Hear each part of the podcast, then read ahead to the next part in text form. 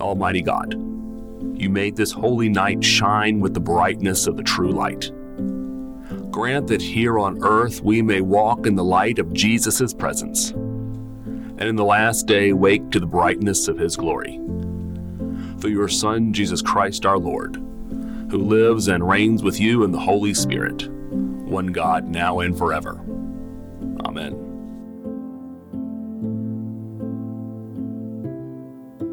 Reading from Luke, the second chapter. In those days, a decree went out from Emperor Augustus that all the world should be registered. This was the first registration and was taken while Quirinius was governor of Syria. All went to their own towns to be registered. Joseph also went from the town of Nazareth in Galilee to Judea, the city of David called Bethlehem, because he was descended from the house and family of David. He went to be registered with Mary, to whom he was engaged and who was expecting a child. While they were there, the time came for her to deliver her child. And she gave birth to her firstborn son, and wrapped him in bands of cloth, and laid him in a manger, because there was no place for them in the inn. In that region there were shepherds living in the fields, keeping watch over their flock by night. Then an angel of the Lord stood before them, and the glory of the Lord shone around them, and they were terrified.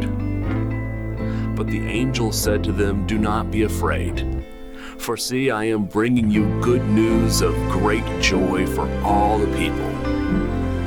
To you is born this day in the city of David a Savior, who is the Messiah, the Lord.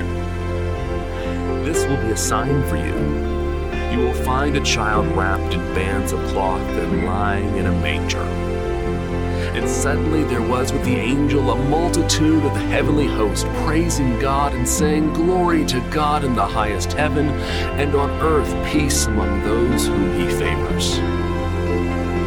The angels had left them and gone into heaven, the shepherds said to one another, Let us go now to Bethlehem and see this thing that has taken place, which the Lord has made known to us.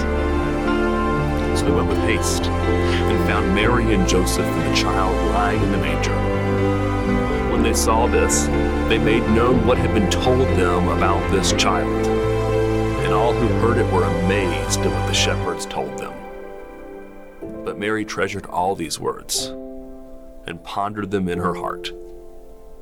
The shepherds returned, glorifying and praising God for all they had heard and seen as it had been told them.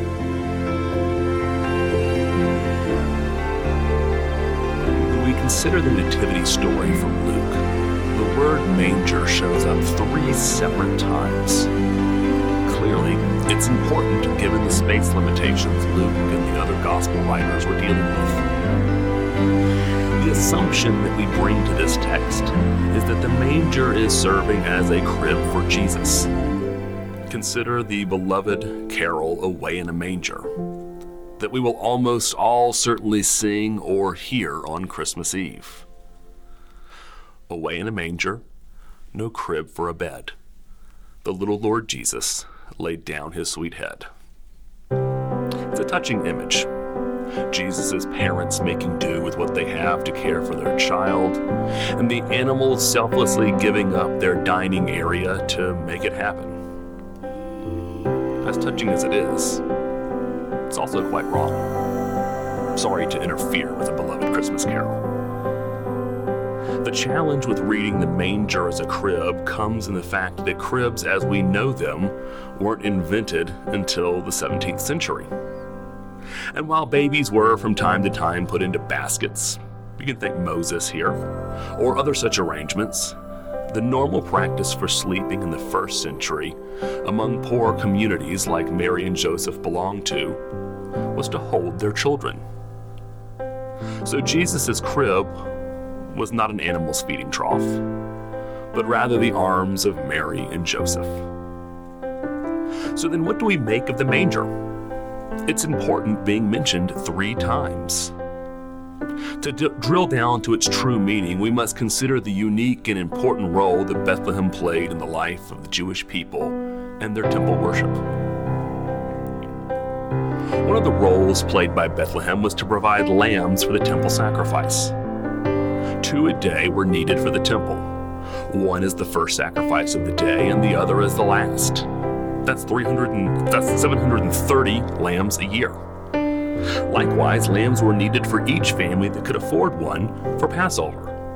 So this was a big operation for Bethlehem to provide these lambs.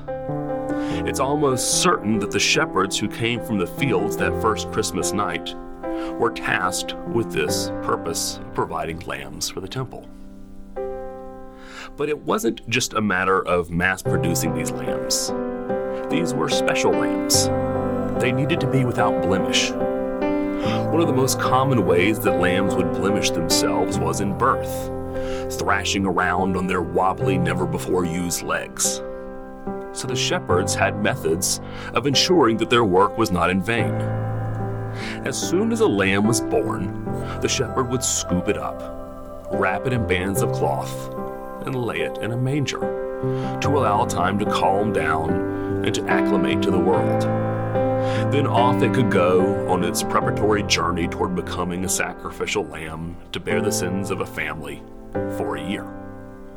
God would pass over that family because of the lamb. Imagine with me those shepherds' reactions when the angel appeared to them. Growing up there, they no doubt took great pride in raising up lambs for the temple sacrifice. It was an added measure of pride, no doubt, knowing that Bethlehem was the great King David's hometown, that he shared their profession, and that one day David's heir, the Messiah, would come from there. And on that sleepy night, an angel appears to them to tell them it's happened. And curious thing, he was wrapped in bands of cloth and lying in a manger. That's their practice for raising up lambs for the temple sacrifice. What could this be? Their Messiah, King David's heir, wrapped in bands of cloth and lying in a manger? It's no wonder they all went with haste to see this thing that had happened. We have the benefit of being on the other side of this story that was still unfolding on that night 2,000 years ago. Jesus is the Lamb of God who takes away the sin, not just of one family, and not just for one year. No, Jesus is the Lamb of God who takes away the sin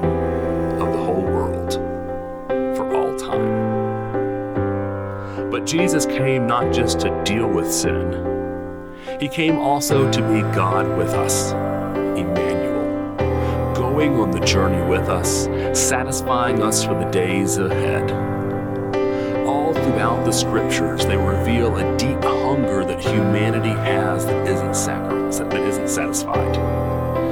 Adam and Eve with the fruit. Moses declared that we don't live by bread alone. Isaiah declares that too often we spend our money on food that does not satisfy. Jesus says that if we come to him, we will not hunger. And then on the night in which he was betrayed, he took bread and broke it and said, This is my body for you. And then took wine and said, This is my blood for you. But long before there was that night, there is this night with a baby, a sacrificial lamb wrapped in cloth lying in a manger, a feeding trough where God's creatures come to eat and be satisfied. Bethlehem in Hebrew means house of bread. So in this night, we find the bread of life lying in a feeding trough in a place known as the house of bread. There's a great hunger in our world today a hunger for meaning and identity, a hunger to overcome shame and despair, a hunger for that which truly satisfies. And on this night, we pause to consider the one named Jesus, who was laid in a manger a sign that He would once and for all deal with our sin and shame and satisfy our deep hunger for the journey ahead. Now, let me end by redeeming that carol, Away in a Manger, where we began. While the beginning may be inaccurate, the conclusion is a beautiful prayer for us and for the whole world. Be near me, Lord Jesus. I ask you to stay. Close by me forever and love me, I pray. Bless all the dear children in your tender care and fit us for heaven